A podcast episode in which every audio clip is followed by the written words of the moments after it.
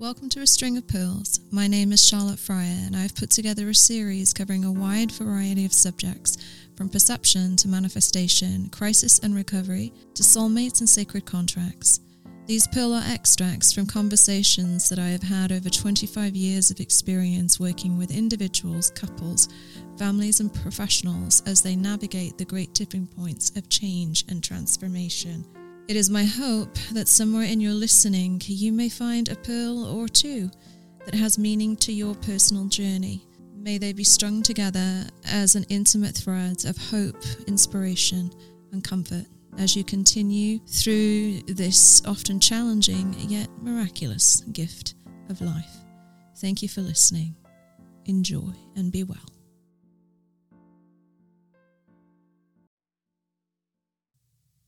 Making choices comes with responsibility. And for some people, that responsibility is overwhelming. So much so that the thought of the load can be paralyzing. Um, for other people, making choices is something that they enjoy, they, they thrive on. They're, let's say, born leaders. But for those that find making choices difficult, um, when working with me, we often reveal that at some point in their development, whether it be in the early years or in their teens, there was um, a part of their initiative that was suppressed. They um, weren't given potentially the opportunity to exercise the liberty of their own choices. Often there is um, an underlying effect of being emotionally repressed. This can uh, and is quite prevalent in a codependent uh, family model, whereby the children and or young adults are mirroring, mimicking parents and fulfilling the expectations that are projected upon them. And so choice is not something that they learn to have a relationship with. It's like anything. It's it's a muscle that doesn't get used, therefore it atrophies.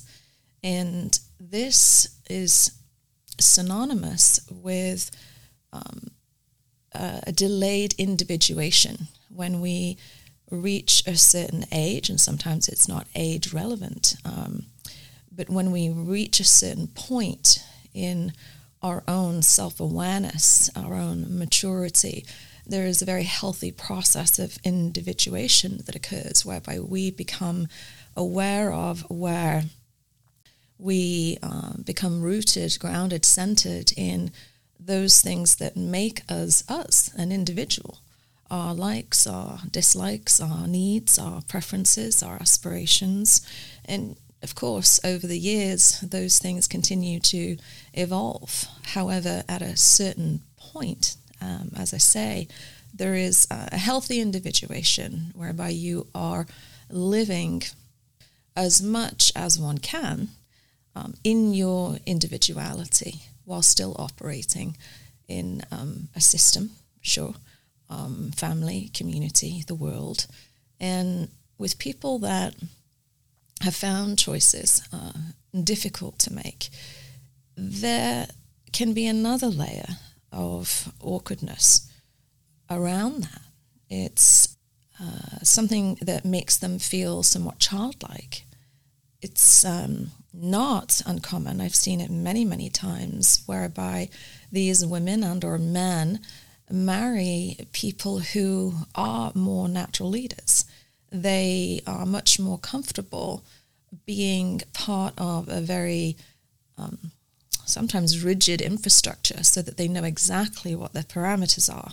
They know the boundaries. They it's like having a script and fulfilling a role and there's an awkwardness um, around the discrepancy between how on the outside that person is an adult, is acting like an adult, has the responsibilities of an adult, and yet inside they have this underlying fear that what if one day my my partner or this infrastructure is no longer available? What if it dissembles? What if I become kind of lost in the wilderness, so to speak, adrift without um, the ability to have uh, direction, and that and that can eat away at somebody, um, their confidence, their sense of uh, self. And so, when working with these types of people,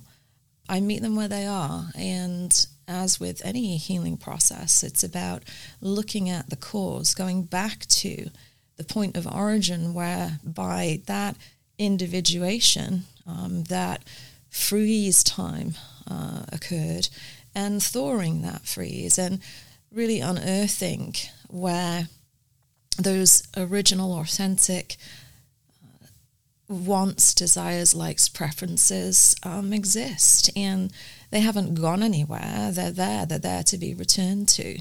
And to give that person the the safe space to explore the unknowns of that at, at first and for them to not feel embarrassed and, and, and awkward, for them to be able to be held compassionately. It's not unlike um, parenting to nurture them through a time um, of rediscovery. And in that, those connections are remade with self, and those same people start to explore the act of making choice. They start to exercise that muscle. It's not always with big choices, but little choices, and those little choices build on themselves.